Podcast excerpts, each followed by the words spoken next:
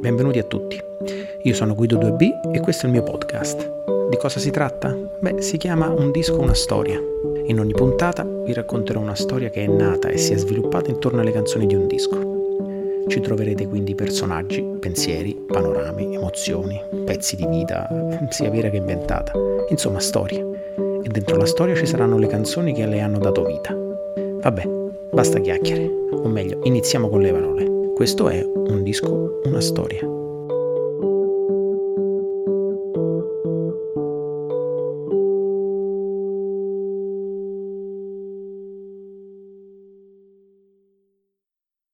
Uomo e una donna, vestiti di grigio, sono seduti davanti a me, in questa stanza buia e silenziosa.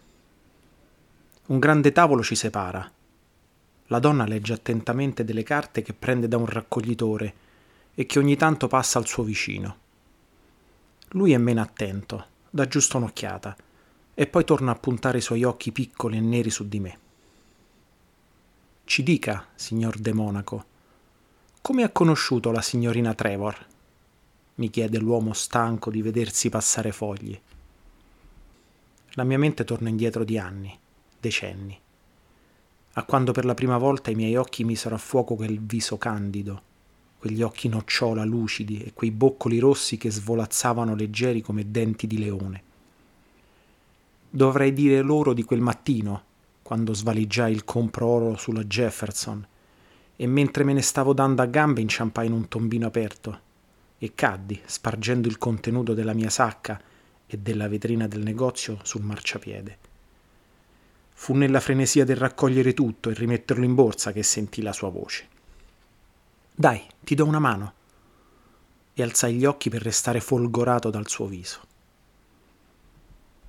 Mi stava aiutando a riprendere tutto. Era veloce nel farlo, leggera, dai movimenti naturali, come quelli di chi raccoglie le chiavi di casa cadute dalla borsetta. Sorrideva e ogni tanto mi guardava rassicurante. Ancora un attimo e sei via di qui. Ecco fatto, mi disse alzandosi e porgendomi la sacca avevo passato quei pochi secondi nel silenzio più totale, con le orecchie attente a captare richieste di aiuto o sirene della polizia e con il terrore di sentirmi afferrato su una spalla da un momento all'altro. Andiamo ora, di qua. Mi prese per una mano e mi trascinò via, camminando veloce, evitando i passanti con i suoi passi gentili ma decisi, come chi trascina il proprio fidanzato alla stazione per prendere un treno per le vacanze. Anche in quella situazione aveva la delicatezza di guardare dietro le sue spalle per vedere se stavo bene, se ero tranquillo, se mi fidavo di lei. Non avrebbero saputo niente da me.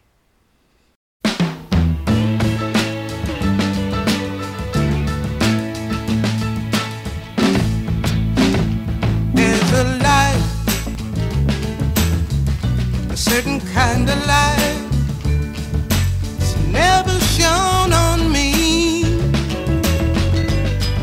I want my whole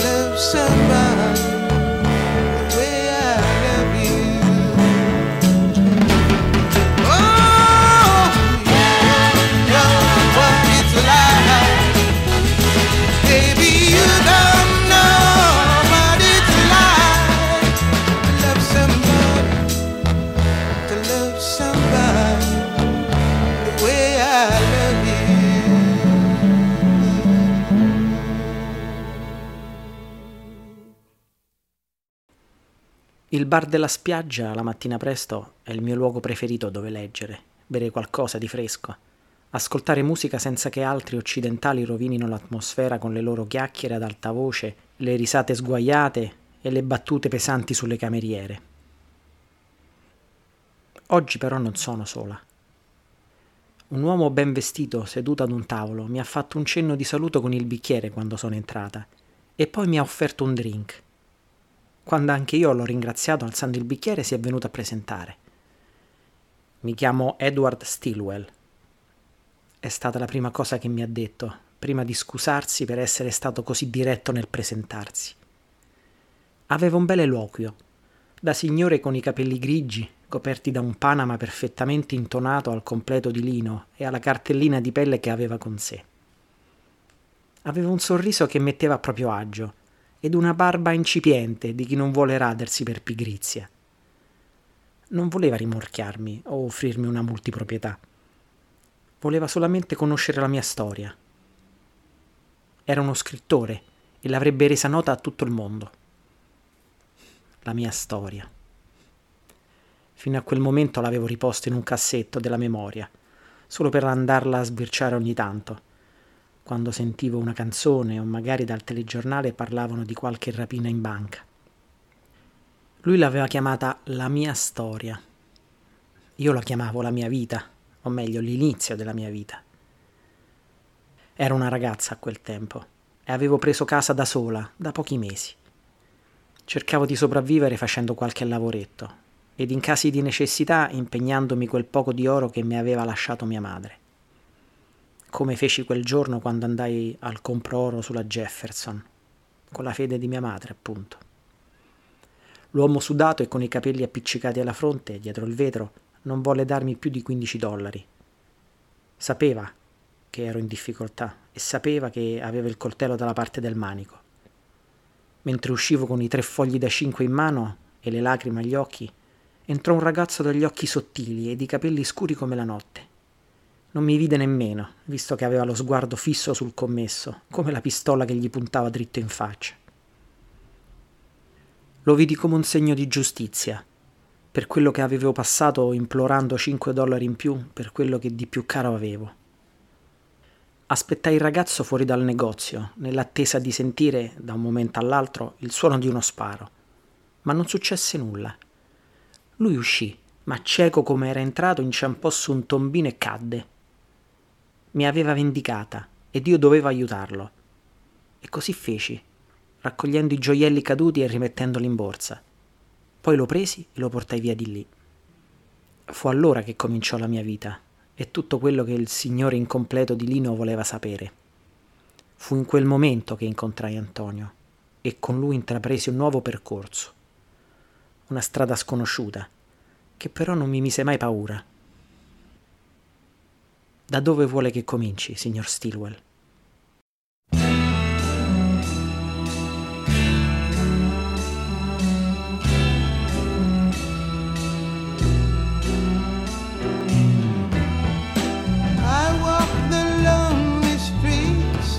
I watch the people passing by.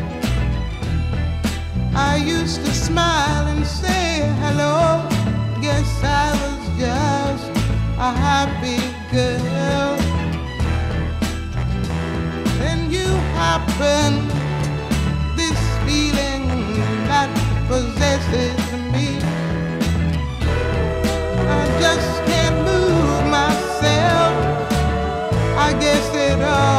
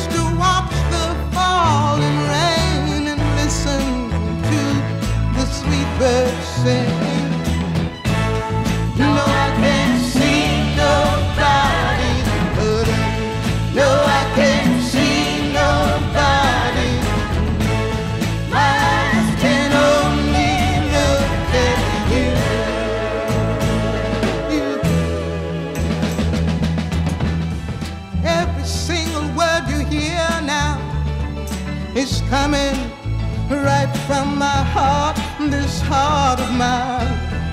I've never felt like this before, a love like yours, so young and fine. Now as I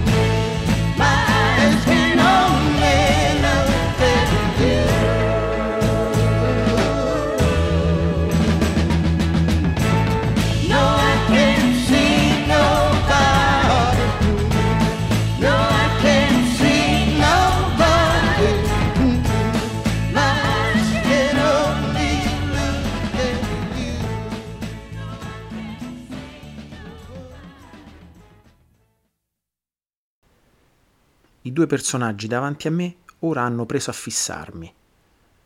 La donna si è accesa una sigaretta e fa di tutto per mandarmi il fumo in faccia. L'uomo ogni tanto si alza, sbircia il telefono e poi torna a sedersi, aggiustandosi la camicia ben dentro i pantaloni. Signor del Monaco, sappiamo abbastanza dei suoi furti e delle truffe alle banche per farle passare il resto della sua vita in carcere. La donna si sta spazientendo e vuole avere qualche risposta utile, subito. Quindi incalza. Perché insiste a non collaborare? Ci serve solo qualche dettaglio sulla sua ultima operazione e lei potrà godersi la sua pensione in Florida. Hm, L'ultima operazione. L'ultimo giorno vissuto con Suzanne. Erano passati 25 anni dalla fuga con lei dal compro oro un quarto di vita pieno, senza sosta, respirando la stessa aria, tenendosi per mano in ogni casa, in ogni rifugio improvvisato, in ogni nascondiglio prima e dopo ogni colpo. Studiavamo ogni operazione insieme come un gioco, senza paura né remore. Facevamo l'amore negli hotel che usavamo come basi, tra i soldi o i gioielli se il colpo era andato bene, o per terra, nudi, se non avevamo avuto successo. Eravamo diventati bravi, sempre più sofisticati nei nostri piani. Eravamo arrivati ad un punto in cui erano i soldi a venire da noi. Sapevamo ottenere ogni tipo di informazione, password o codice d'accesso senza usare armi o violenza. Sfruttavamo solamente quanto di più caro ognuno ha, l'amore per i propri cari. Anche il direttore della Citizens Bank amava la sua famiglia e per questo era stato disposto a farci sapere i codici di accesso di tutte le operazioni estere della sua banca. A quel punto bastava ingaggiare un nerd in cerca di soldi e si poteva deviare una minuscola fetta di ogni transazione su un conto delle Bahamas. Pensavamo alla nostra pensione, al nostro futuro lontani da questo paese, in un posto dove vivere tranquilli la nostra vecchiaia, assaporando la leggerezza dello stare fermi, in un luogo che volevamo iniziare a chiamare casa. Ma non sempre le cose vanno come sperato, questo lo avevamo imparato presto, ma eravamo sempre riusciti a non farci prendere, svicolando le persone per strada o le volanti della polizia, tenendoci per mano e guardandoci di tanto in tanto per rassicurarci. Quell'ultima volta non stavamo insieme. All'aeroporto avevo deciso che separandoci avremmo dato meno nell'occhio. Per me non fu così. In questa stanza buia, in chissà quale carcere, volevano dei nomi. Per loro erano dettagli. Per me era la vita.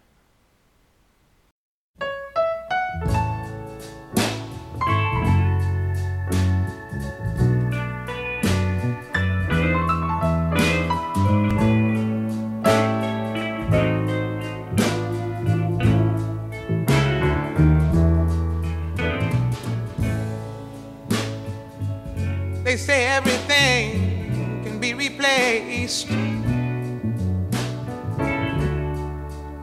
They say every distance is not near.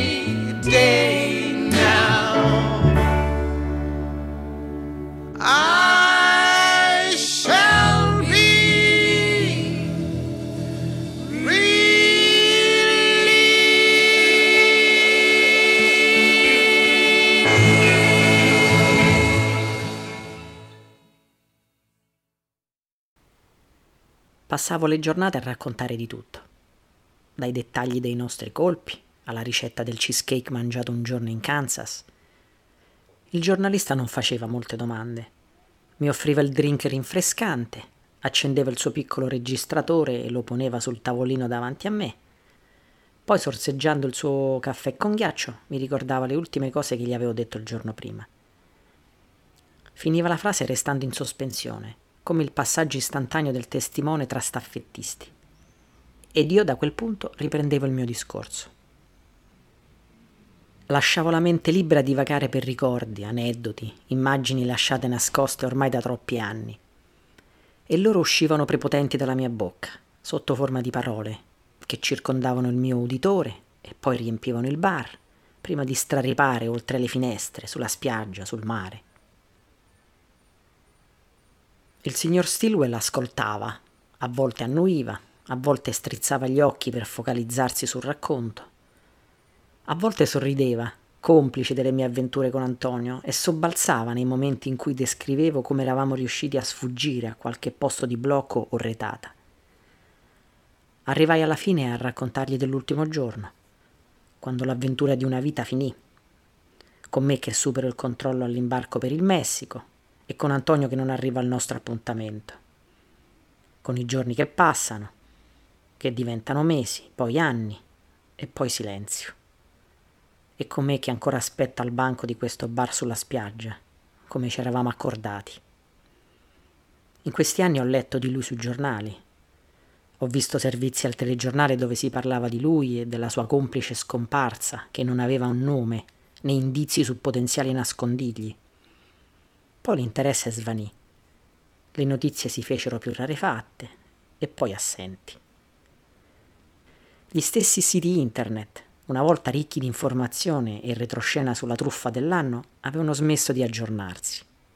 Ed io sono rimasta qui, chiusa nella mia solitudine, lontana dai colori e dai frastuoni che questo posto offre ad una normale turista. In attesa di un miracolo, una speranza che non vuole spegnersi. L'illusione di vedere quel volto cupo dagli occhi sottili come lame affacciarsi dalla porta di questo bar, prima di illuminarsi in un sorriso senza fine. Nell'attesa di quel giorno, io continuo a restare prigioniera di questo panorama, dei miei ricordi e delle mie speranze. Detto questo mi alzo e spengo il registratore.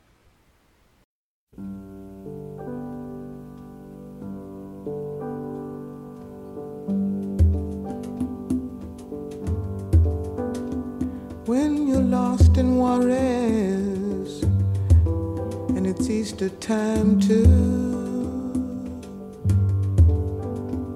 And your gravity fails and negativity don't pull you through. Don't put on any airs when you're down on Rue Morgue Avenue. They've got some hungry women there, and man, they'll really make a mess out of you.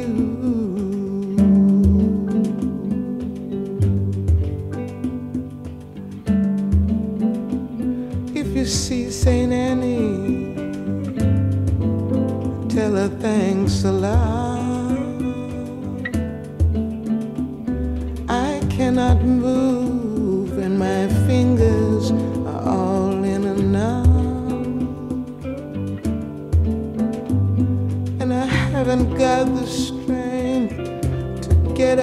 Take another shot. And my best friend, the doctor, won't even say what it is I've got.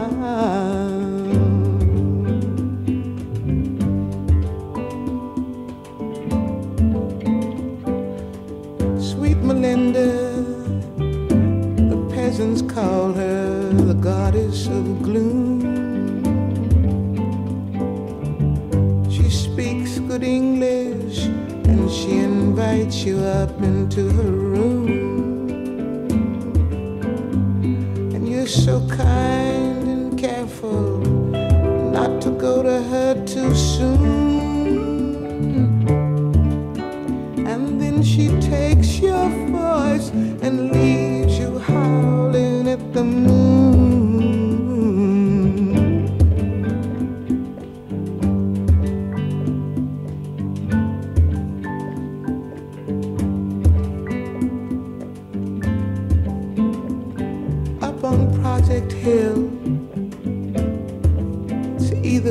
of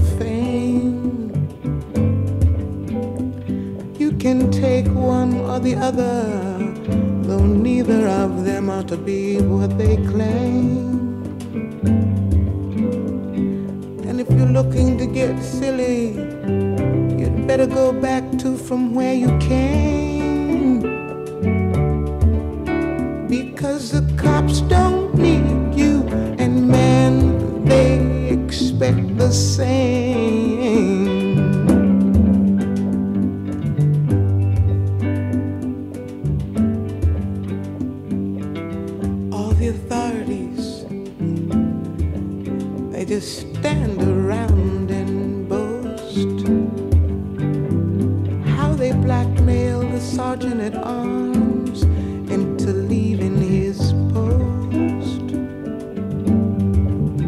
and picking up my brother Carl, who just arrived here from the coast, who looked so fine at first, but left looking just like a ghost.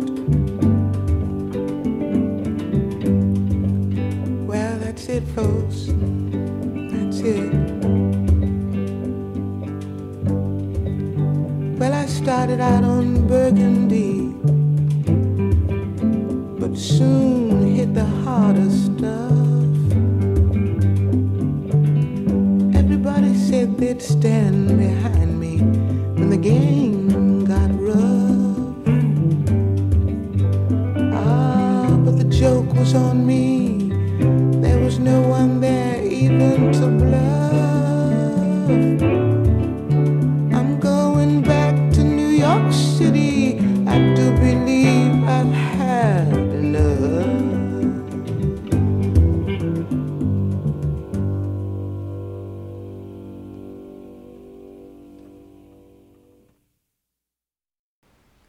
Ho perso la cognizione del tempo.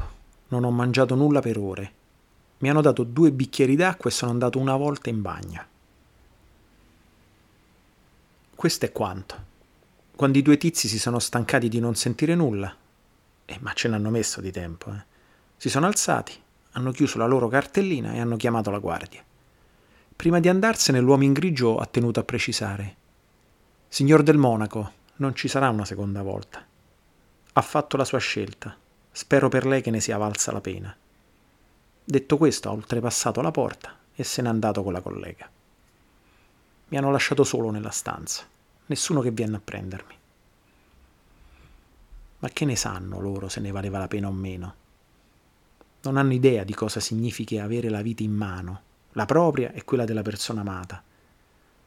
Il sapere che ogni respiro potrebbe essere l'ultimo, se sentito da chi, oltre il muro, ti sta cercando. Restare immobili per ore, con solo la luce degli occhi di lei a pochi centimetri dalla faccia. Sentire la sua mano stringersi nella mia per tenersi, per darsi forza, per aspettare ancora, insieme, per ore. Ma non c'erano solo le paure, c'erano anche i sorrisi, le lacrime di gioia, eh? le corse nei parchi, le cene romantiche, il sesso, i viaggi. Parigi, Londra, New York, Lisbona, Firenze, Praga, le isole deserte, i picchi innevati, il verde delle foreste scandinave, il mondo tutto per noi. Lei mi prendeva la mano e noi partivamo, io dietro di lei a cercare di portare raziocinio e mantenere i passi alternati con i suoi, lei davanti a me, a scoprire nuovi mondi, evitando il resto del mondo. Io concreto, lei sognatrice. Lei il genio, io l'operaio. Fu lei a convincere il direttore della Citizens Bank a collaborare, come tutti gli altri basisti da noi selezionati. Cercavamo sempre qualcuno che aveva problemi in famiglia, per cui qualche soldo in più avrebbe fatto molto comodo.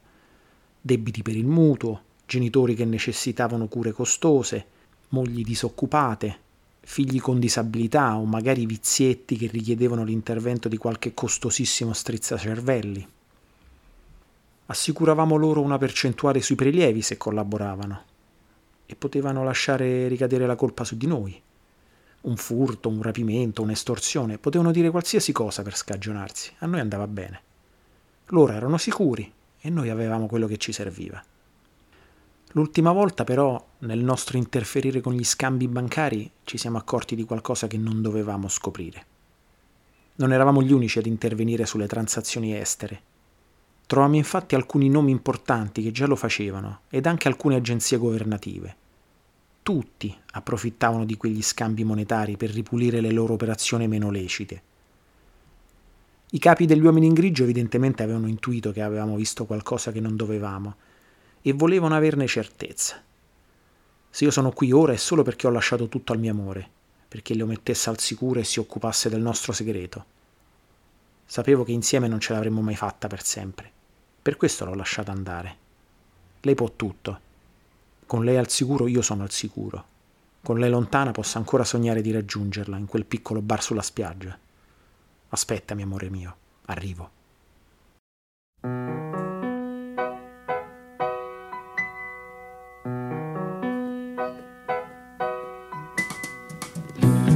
Suzanne takes you down to a place by the river. You can hear the boats go by, you can spend the night forever. And you know that she's half crazy, and that's why you want to be there. And she feeds you tea and oranges that come all the way China. just when you mean to tell her that you have no love to give her, she gets you on her wavelength and she lets the river answer that you've always been her lover.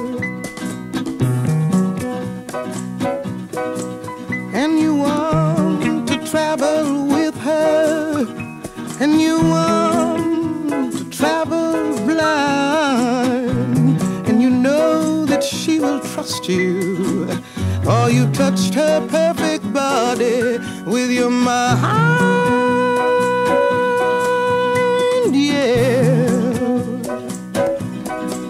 Now Jesus was a sailor when he walked upon the water.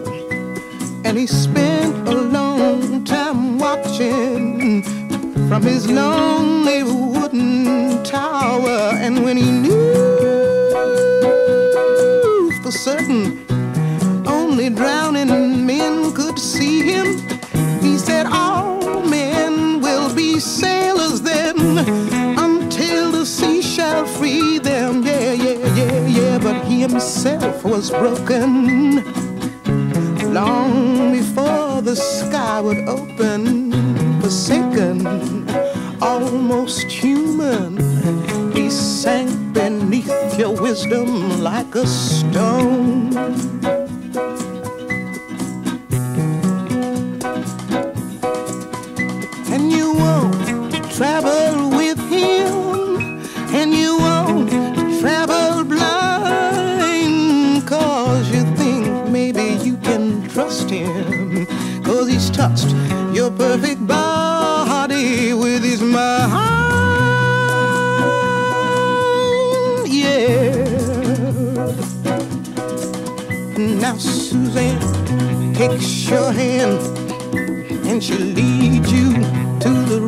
River. She's wearing rags and feathers from Salvation Army counters, and the sun pours down like honey on Our Lady of the Harbor, and she shows you where to look between the garbage and the flowers. There are heroes in the seaweed.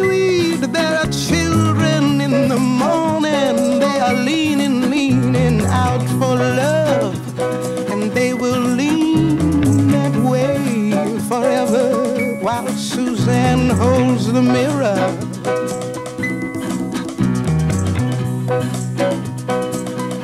And you want to travel with her. And you want to travel blind. Cause you think maybe you can trust her. She's touched your perfect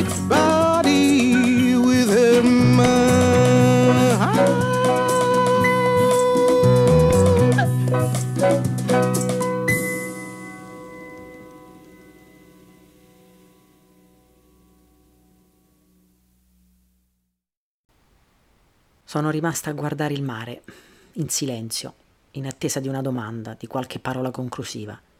Ma il signor Stilwell taceva. Forse non aveva avuto tutte le notizie che si aspettava ed era rimasto pensieroso mentre si finiva il suo fondo di caffè freddo.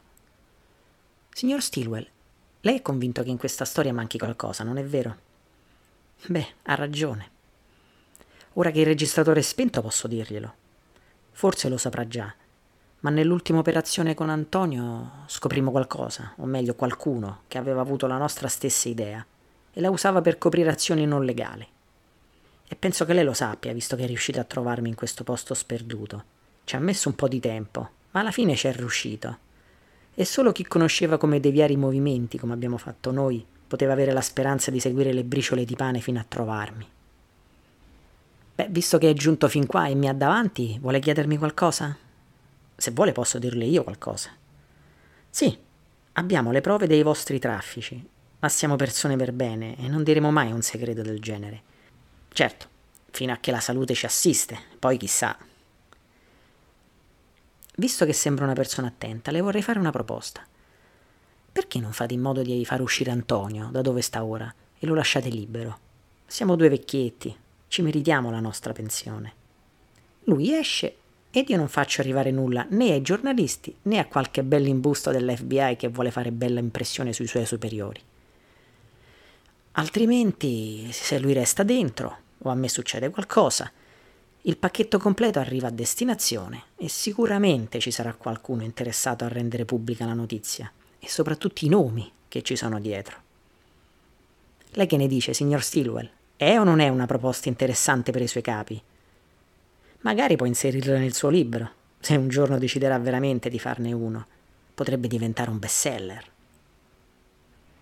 Diciamo che avete due settimane per decidervi. Ci avete fatto aspettare tanto tempo e sapete che se vogliamo sappiamo tenere un segreto. Ormai nessuno più si occupa di noi e per voi sarà un gioco da ragazzi operare senza fare rumore. Le consiglio di andare ora, signor Stilwell. C'è un volo che parte alle 21 e fa ancora in tempo per prenderlo. I suoi capi saranno molto soddisfatti del suo operato, ne sono sicura. Sentito quanto avevo da dirgli, l'uomo si alzò e senza il minimo cenno di saluto lasciò il locale. È bello il mare con il sole che scende all'orizzonte, gli uccelli che ritornano dai loro viaggi, gli ombrelloni ormai tutti chiusi e solo qualche persona del posto ancora a girare sul lungomare. Abbiamo aspettato tanto, Antonio, ma dovevamo farlo. È stato come restare in apnea, da soli, nell'acqua scura ho dovuto fare a meno del tuo sguardo, delle tue mani, ed è stato doloroso. Rinchiusi nei nostri mondi, isolati l'uno dall'altra. Abbiamo stretti i denti, ma presto ci rivedremo. Presto torneremo a prenderci per mano. Questa volta non scapperemo tra la folla, non avremo più paura, né dovremo guardarci le spalle.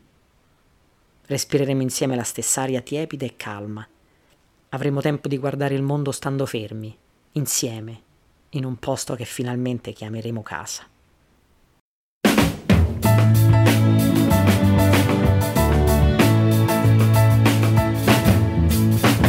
Quando il sol sorge su dal mar e splende su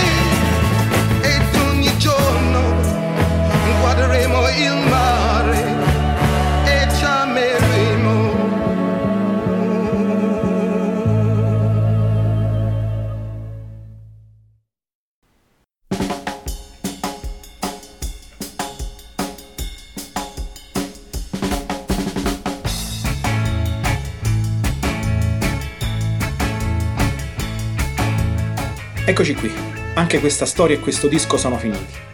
Spero che il podcast vi sia piaciuto.